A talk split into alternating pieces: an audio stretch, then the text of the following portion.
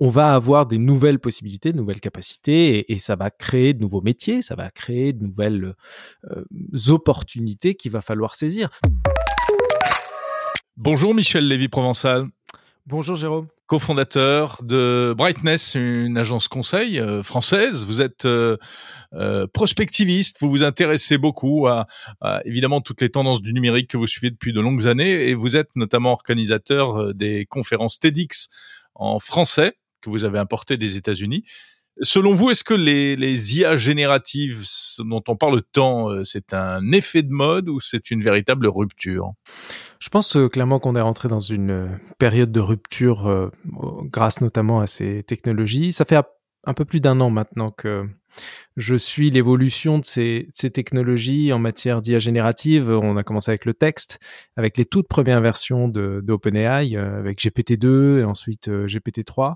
Et puis sont arrivés assez rapidement sur le marché, d'abord en version bêta et puis ensuite en version publique, euh, les DALI, les Midjourney que, que vous citiez, et qui nous donnent une possibilité euh, assez extraordinaire d'accélération en fait de création de contenu, tout type de contenu. On commençait par le texte, euh, on a parlé d'images, euh, demain ça va être la vidéo, et après-demain les univers 3D qui pourront même devenir des univers interactifs potentiellement générés à la volée par par ces IA génératifs qui s'appuient aussi sur l'évolution exponentielle de la puissance informatique et donc euh, va nous permettre euh, d'aller de plus en plus vite et, d'aller de plus en plus loin.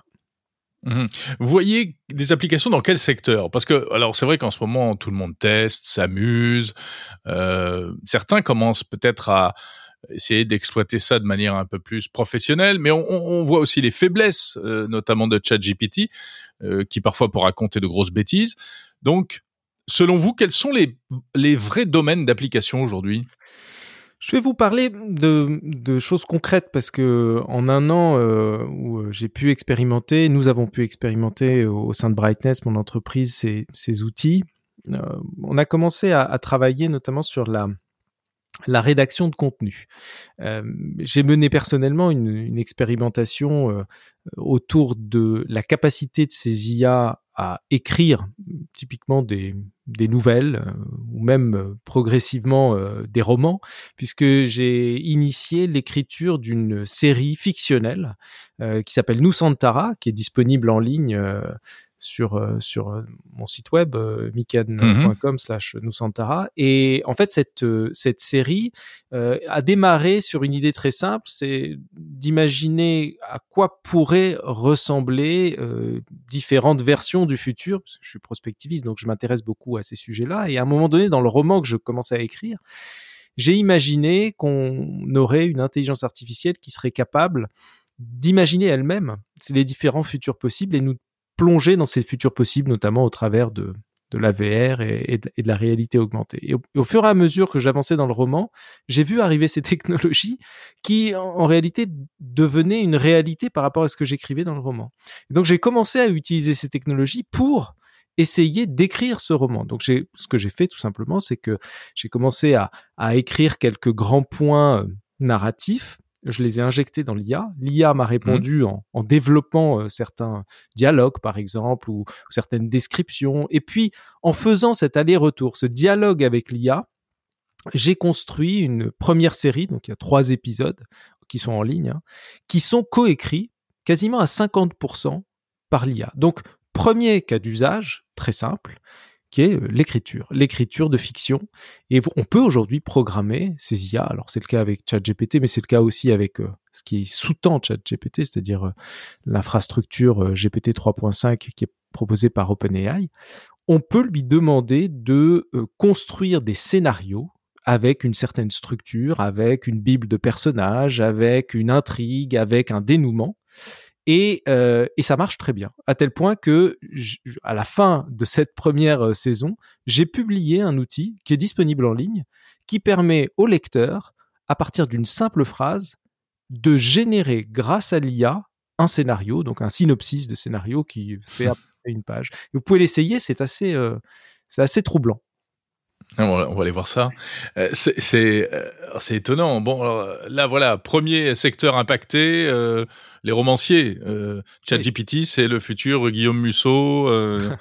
et, Je sais qu'il y a certains petits malins qui se sont amusés à, demander à ChatGPT d'écrire un bout de texte à la façon de Marc Lévy. Et c'est très drôle parce que le style est assez simple hein, de Marc Lévy. On le retrouve dans ChatGPT. Donc oui, les romanciers les créateurs de séries, de scénarios euh, peuvent utiliser, utilisent en fait ces outils depuis quelque temps déjà pour, euh, pour les aider dans l'écriture. Ouais. Bon, il y en a qui ont trouvé également euh, l'utilisation qu'on pouvait faire de ChatGPT. Euh, ce sont les lycéens, les étudiants. Euh, parce que ça y est, c'est d'ailleurs l'un des premiers secteurs auxquels on a pensé en se disant mais attention, c'est la fin des devoirs à la maison finalement. Et bon, bah il y a eu plusieurs euh, cas aux États-Unis, en France, où euh, des professeurs ont découvert qu'en fait les, les devoirs avaient été conçus sur ChatGPT. Là, on est quand même face à un, un problème, on va dire. Oui, on est à la fois face à un problème, mais potentiellement aussi face à des solutions. On est dans une époque de crise euh, cognitive massive. On va pas revenir dessus, on parle beaucoup des réseaux sociaux, de l'impact des réseaux sociaux sur euh, nos capacités cognitives, euh, ou même du numérique en général. Le l'IA générative peut être utilisée pour faciliter effectivement la tâche des, lycéens ou, ou même en études supérieures hein, pour en fait tricher tout simplement, hein, faire faire ses devoirs. Mais en même temps, on peut regarder euh, l'outil comme un comme une aide. Je, je, je vais j'ai expliqué comment. D'ailleurs, c'est c'est quelque chose qu'on explore euh, toujours au sein de Brightness sur euh, la capacité de ces outils à créer des systèmes éducatifs cette fois-ci pour l'entreprise, des systèmes de formation qui vont éviter la fameuse hallucination qu'on connaît de, de ChatGPT. Vous savez que ChatGPT, vous posez une question, il y a de grandes chances parfois euh, qu'il vous réponde des bêtises. Euh, en fait, il hallucine tout simplement. C'est la, la manière même de, de, construire une réponse qui fait que ces hallucinations sont, sont générées. La particularité de, des outils qu'on peut développer est que on ne se base plus sur le corpus de données de ChatGPT, mais on va chercher des données qui sont euh, propres à un domaine particulier, un domaine d'expertise, et on va entraîner l'IA pour aller répondre dans ce domaine d'expertise. C'est ce qu'on fait typiquement quand on veut former euh, des professionnels sur tel ou tel sujet. On injecte des données, des contenus, des livres, euh, des méthodologies dans l'IA, de sorte que l'IA ne délire pas, elle n'hallucine pas, mais qu'elle aille chercher spécifiquement dans ce corpus de données pour pouvoir répondre. Alors ça peut être, euh, ça peut être euh, des, des, sous la forme de cours, ça peut être sous la forme de questionnement, parce que quand on, forme, le questionnement est très important aussi, euh, de tests, ou ça peut être sous forme de dialogue. On peut imaginer par exemple des outils qui nous permettraient de dialoguer avec l'IA comme si on dialoguait avec le clone d'un expert, parce qu'on a récupéré tout le corpus de connaissances de cet expert et qu'on l'a injecté dans la machine. Et là, il y a une énorme euh, il y a une, une, formidable opportunité pour les acteurs de l'éducation, non pas d'utiliser ChatGPT, qui hallucine beaucoup, mais d'utiliser les mêmes technologies, cette fois-ci sur un corpus d'informations, de, données, de contenu qui est filtré, qui est entraîné, où on entraîne l'IA pour pouvoir euh, répondre à ces objectifs éducatifs. Et là, cette fois-ci, on a euh, une capacité assez extraordinaire parce que l'IA peut se répéter euh, ad vitam, ce qui n'est pas le cas d'un prof. Euh, L'IA peut s'adapter au rythme d'apprentissage d'un élève ou d'un apprenant. Et l'IA peut être disponible à n'importe quel moment quand on en a envie. Donc, donc là, il y a un vrai potentiel au-delà mmh. de, de, toute la polémique qu'on a sur les, sur les tricheries des, des, des jeunes petits malins qui font faire leurs devoirs par ChatGPT. Ouais, ça dit on peut pas leur en vouloir hein, de tenter le coup. Euh, donc ce que vous dites là, c'est que plutôt que d'interdire, comme ça a été fait par exemple dans les écoles euh, à New York, il va falloir, enfin la seule solution, ça va être d'appréhender et euh, d'accepter déjà, et puis d'appréhender et d'exploiter cet outil dans l'enseignement, dans l'éducation. Oui, après c'est c'est un mouvement anthropologique. Euh, à chaque fois qu'une nouvelle technologie arrive, on en voit d'abord les dangers, euh, et ensuite progressivement on, on l'adopte, et, et on, en trouve euh, l'intérêt. Alors je dis pas qu'il n'y a aucun danger, bien, au contraire, ou aucun risque, bien au contraire. Je dis simplement que on, va avoir des nouvelles possibilités, de nouvelles capacités, et, ça va créer de nouveaux métiers, ça va créer de nouvelles euh, opportunités qu'il va falloir saisir. Ça va peut-être même changer la manière dont euh, on crée, dont on apprend, et, c'est possiblement une, une, bonne chose. En tout cas, c'est exaltant. Je trouve qu'on on vit une période euh, assez, assez formidable. Michel Lévy-Provençal, euh, en plus on voit qu'on est qu'au début de l'histoire, parce que là on parle de chat GPT, ou c'est peut-être chat, ce qui est basé sur euh, GPT 3 ou GPT 3.5, je crois. Euh, c'est ça. On sait que GPT 4 arrive, enfin GPT 4 arrive. Il y a des concurrents aussi. Google a annoncé pour cette année un chatbot comparable. Mmh ça va euh, exploser ce, ces IA génératives et notamment en ce qui concerne le texte. Oui, pour vous donner quelques ordres de grandeur, aujourd'hui, euh, GPT-3, c'est 175 milliards de paramètres. On va dire que c'est si on devait faire un parallèle avec notre cerveau, alors c'est un parallèle très euh, rapide, hein, un peu caricatural, mais c'est 175 milliards de connexions dans ce cerveau artificiel. GPT-4, c'est 100 000 milliards de paramètres. D'accord? Donc on, est, on gagne un facteur euh, euh, assez conséquent. Euh. Ça veut dire quoi? Ça, ça, joue sur quoi en fait ça?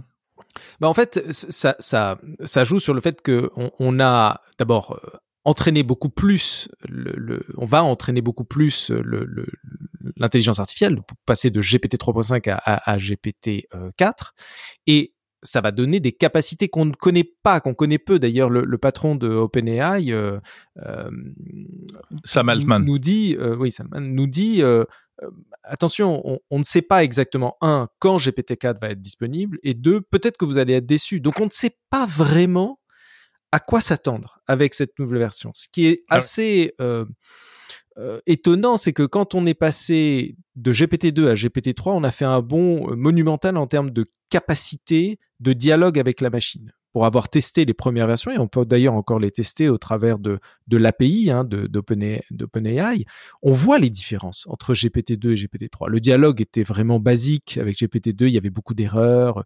Avec GPT-3, on a fait un bond en avant. Et alors avec GPT 3.5, euh, c'est ce qui a fait d'ailleurs le lancement de ChatGPT.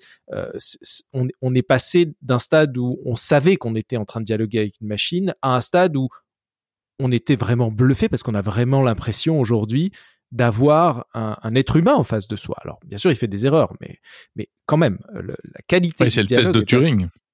Alors, le test de Turing, euh, il a, il est aujourd'hui, euh, c'est d'ailleurs le grand débat. Est-ce qu'on va progressivement construire une IA dite générale qui va être capable, en réalité, euh, de rivaliser avec l'intelligence humaine? Certains prospectivistes parmi les plus euh, reconnus euh, et décriés d'ailleurs, comme Ray Kurzweil, euh, avaient annoncé l'arrivée de l'intelligence artificielle générale autour de 2029. Je ne sais pas si Kurzweil aura raison ou pas, mais ce qui est sûr, c'est que on est en train de se rapprocher d'un point où par agrégation ou fédération d'IA, euh, vous imaginez par exemple euh, l'IA de, Google, Palm, euh, qui aura certaines capacités. Vous allez imaginer GPT-4. Vous allez imaginer aussi l'usage de certaines IA qui sont capables de générer des images, de la vidéo, de la 3D en temps réel. Vous fédérez en, en les faisant dialoguer en fait ces IA qui sont spécialisées et vous commencez à créer un ensemble qui peut commencer à prétendre à être général. La question qui suit, c'est euh, en gros, est-ce que ces IA vont être capables de simuler des choses que elles sont incapables aujourd'hui de simuler et qui sont propres à l'humain? Autrement dit, des émotions, de l'empathie, voire, et là on rentre dans les questions philosophiques, une conscience, au travers notamment de, la connaissance de sa propre existence. C'est très complexe, c'est une question très complexe à répondre. Ce qui est possible, c'est que ces IA simuleront des émotions et simuleront une conscience. Quelle différence on fera entre une IA qui simulera et une IA qui ressentira, ce sera très difficile aussi à identifier parce que on est incapable de faire la différence entre euh, un être qui simule ou un être qui ou une entité qui simule ou une entité qui ressent. On ne sait pas ce qui se passe dans le cerveau d'un tiers ou dans, dans une IA euh, proprement parlée. Donc, on est en train de rentrer dans une période extrêmement floue, extrêmement euh, disruptive et ça va se passer dans la décennie qui vient. Ça va se passer entre maintenant et 2030. Comme vous le disiez, Microsoft va devrait intégrer euh, ChatGPT dans son moteur de recherche Bing. Est-ce que ça veut dire que ce qui va beaucoup changer aussi, c'est la recherche web? Est-ce que euh, l'IA, c'est le futur de la, de la recherche sur Internet? C'est-à-dire que le Google de demain, ce sera ChatGPT il est possible que les interfaces d'accès à la recherche euh, intègrent euh, de la conversation. Autrement dit, qu'on a l'impression de dialoguer plutôt que euh, de saisir. Vous savez, il y a une, manière de saisir les requêtes optimales pour avoir une liste de liens. C'est beaucoup plus agréable d'avoir un dialogue avec de l'information qui nous est renvoyée par, par l'interface plutôt qu'une liste de liens. Mais ce que font certaines personnes d'ailleurs qui s'ennuient pas, qui, qui posent la question, euh, je sais pas, euh, à quel âge dois-je partir en retraite, enfin, ou des choses comme ça. Ils récupèrent une liste de liens. Au mieux. Oui, ouais, bien sûr. Oui. Et, euh, et, et, donc oui, ChatGPT euh, va, va probablement faire bouger les lignes. Google, moi, c'est une des trois prédictions je me suis amusé à faire euh, cette année, c'est que je pense que Google va sortir une version euh, conversationnelle de son moteur de recherche. Et euh, la force de Google, contrairement à OpenAI, c'est qu'ils ont un index majeur hein, et qu'ils ont un business model. Donc ils peuvent, et qu'ils ont aussi déjà commencé à travailler sur le conversationnel. Je vous rappelle que les assistants vocaux intègrent du conversationnel. Alors c'est très basique, hein, mais, mais ils l'intègrent. Donc il est très possible effectivement que la prochaine étape pour Google, mais pas que Google, ce soit euh, l'intégration de, la conversation dans le, dans le moteur de recherche avec tout ce que ça suppose derrière. C'est-à-dire, euh, évidemment, le business model autour de la publicité, de pousser euh, certaines réponses, et puis la puissance de, de l'index Google et de l'écosystème Google, oui. Michel Lévy-Provençal, encore une question d'un point de vue un petit peu plus économique, on va dire. ben on retrouve les, les mêmes acteurs comme d'habitude. Alors pas OpenAI qui était pas connu, euh, mais qui soudain fait l'objet d'une euh, d'un intérêt énorme. Hein. Microsoft a investi, je crois, 10 milliards de dollars euh, dans la société OpenAI. Euh, l'entreprise se retrouve évidemment avec une valorisation record. mais donc, qui sont les acteurs de cette révolution que vous décrivez? Bah, Il s'appelle Microsoft, il s'appelle Google. Est-ce que en tant qu'Européen, on va pas encore se prendre une, une grosse claque? On a un vrai sujet. Euh, d'abord, effectivement, les GAFAM euh, sont tous euh, sur le pont. Google n'a rien annoncé encore, mais ils ont évidemment beaucoup de choses dans les cartons. On en a parlé, hein, notamment Palm. ils l'ont pas sorti, mais ça devrait arriver. Ils ont annoncé un nouveau chatbot là, il n'y a pas très longtemps, qui pourrait sortir en 2023. Meta est très avancé aussi sur ces sujets-là. Microsoft est en train de prendre une position dominante. Ils vont intégrer euh, ChatGPT dans Bing, ils vont intégrer les outils OpenAI dans le cloud Azure, ils vont intégrer aussi dans la suite Office euh, ces outils-là. Les Français, euh, on est dans une difficulté, comme toujours, et les Européens de manière générale, qui est que on va probablement utiliser ces briques d'infrastructure pour développer des applications, mais on va nourrir la bête. C'est-à-dire qu'on va pas avoir d'IA souveraine tant qu'on n'investira pas massivement pour euh, construire en fait notre propre infrastructure. Alors on a des projets hein, qui existent. Je pense au projet Bloom par exemple, qui est un, projet euh, qui est basé sur de l'open source, qui est basé sur une base GPT. Euh, il y a une startup française qui est très en avance, qui s'appelle Hugging Face, qui travaille beaucoup sur ces sujets-là et qui mériterait, qui est une pépite et qui mériterait d'être largement aidée pour pour nous permettre d'avoir cette, euh, IA souveraine. Mais pour l'instant, clairement, on est en retard. Et puis, et puis, il y a certains acteurs, notamment en Afrique. Je, je, sors d'une l'enregistrement d'un podcast euh, avec euh, la directrice de l'institut d'IA marocaine, qui est leader en Afrique et qui a pour ambition de créer une IA africaine souveraine. Très intéressante parce qu'elle se positionne sur des sujets que les GAFA vont pas traiter. Par exemple, les dialectes euh, parler dans certaines régions Comment est-ce qu'on va adresser des problématiques euh, liées à l'isolement de certaines populations, à l'accès aux soins, à l'accès à l'écriture et à la lecture au travers d'une IA souveraine africaine? Et, et, le Maroc a pris une avance euh, assez euh, conséquente sur, sur ce sujet-là. Donc il faut espérer que euh, en France et, en Europe, euh, on prenne conscience de l'enjeu et qu'on n'investisse pas seulement hein, sur les startups, les applicatifs qui vont euh, utiliser en fait les infrastructures des GAFA, mais donc nourrir encore une fois la bête, mais d'être vraiment autonome et souverain avec notre propre infrastructure d'IA. Merci beaucoup, Michel Lévy-Provençal, cofondateur de, de Brightness, prospectiviste Merci d'avoir euh, tenté avec nous de, démêler euh, les fils de cette histoire qui est en train de s'écrire, qui commence à s'écrire, celle des, des IA génératives. Merci Jérôme.